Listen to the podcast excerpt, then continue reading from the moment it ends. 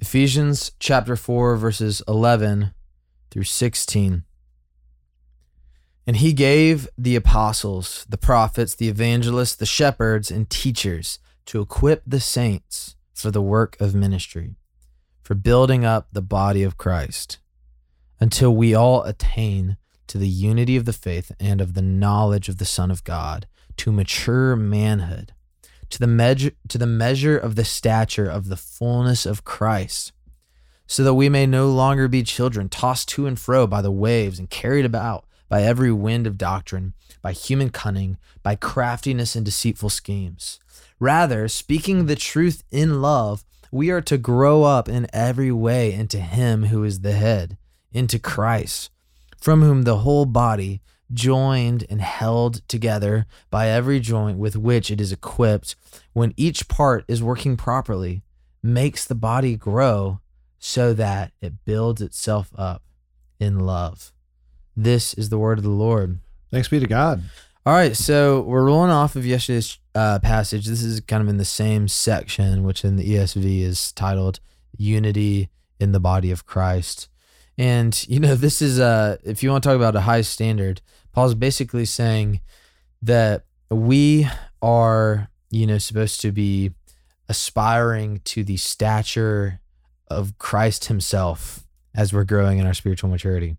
So, a nice high bar for us as we're talking about the our spiritual growth and the growth of the church. Um, Thomas, you know, we we have this uh so there's this verse uh verse 13. Wait, sorry. Um you know, I don't know which verse number it is. I'm not going to look for it right now, but it's the uh, equipping the saints. Oh, verse 12 to equip the saints for the work of the ministry. Uh, we use that a lot on staff at Christ Covenant. Um, and so that is like a big verse that jumps out of this passage. But what are your thoughts? And then there's the speaking the truth in love. But what are your thoughts on, you know, this section and what it is instructing us in today? Yeah, these are great. Um, great, helpful. Sometimes, um, sometimes quoted uh, in kind of island form where it's just that one verse is pulled out and used. Um, but it's good to see this whole thing in context. To go to your original point that stood out, uh, verse 13, until we all attain the unity of the faith and the knowledge of the Son of God to mature manhood, to the measure of the stature of the fullness of Christ, hmm. no longer becoming children to and frost by, to and tossed tossed to and fro go, by the waves uh, and carried out by every wind of doctrine. Um, I think this would actually have made more sense in the original context. Mm-hmm. You had so many um, Jewish people um, and in, in these synagogues and these Roman towns. Uh, they would understand rabbi disciple relationships.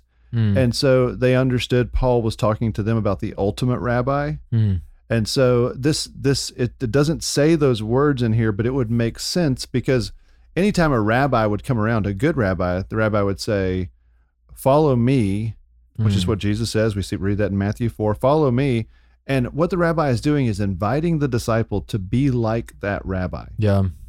And so we need to understand that is the call of Christ. We're yeah. called to follow him, and in following him, I don't just like He's not calling me to just be a little minion following behind him.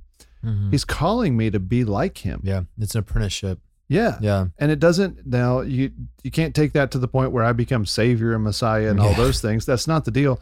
But to bring the kingdom of heaven to earth, mm-hmm. which is what Jesus did, I am to become that person that's bringing the kingdom of heaven to earth. And so I think that is a little we've just zoomed out to kind of help put our minds in the place of this is how these hearers would have heard this. Mm-hmm. Yeah, I need to become like the rabbi. Mm. I need to be bringing the kingdom of heaven to earth. And to do that, I've got to mature, I've got to grow up. And so, how did he do that? Well, he gave apostles, prophets, evangelists, shepherds, teachers. Again, not just to fill people with a bunch of knowledge, mm-hmm. not just to fill people with a bunch of here's 10 ways to, to have a better life, but he does that so that the people can grow up and be like Christ. Yeah. Um, and so that's why we want to equip the saints for the work of ministry, for the building up the body of Christ. We want to, we want people to not just be dependent on, I got to go to my pastor because yeah. if I don't go to my pastor twice a week, I'll I'll never make it.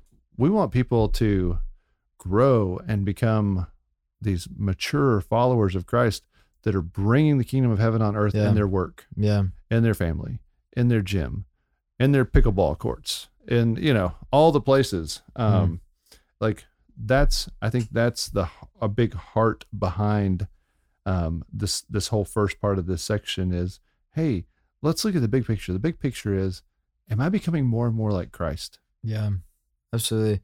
You know, we talked about uh, both Jennifer McClish and I referenced at the last members meeting this the verse twelve, uh, and you know, or verse eleven and twelve. I'll read. He gave the apostles, the prophets, the evangelists, the shepherds, and teachers to equip the saints for the work of ministry.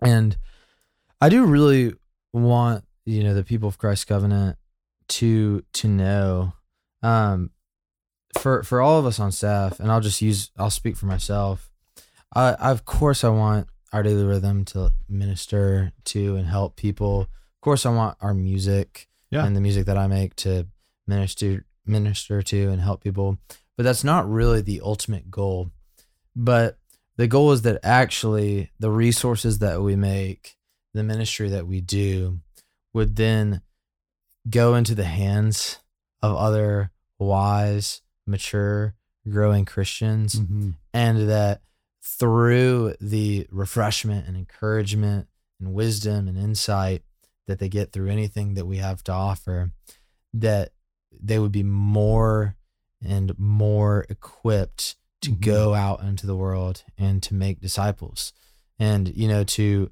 to point to the good news, the good story of Jesus' salvation. Mm-hmm. And that that is the heart of all of this is not just to like create some f- spiritual fish feeder where we throw a bunch of nuggets in the water and you know like few times a week and that's just what I get paid for. That's but right. it's that it would be this exponential thing where you know and and that you as you do ministry that you would you know be equipping other people to do ministry and that is such a more powerful approach than let's just build these massive mega churches where we just throw ministry out into the air yes. for anyone who would catch it you know but we're mm-hmm. actually trying to pay forward uh, what christ is revealing to us and enabling to us so that the church of god will be more and more powerful and in you know this is where it ends um, in verse 16 that the body would grow so that it builds itself up in love. Mm.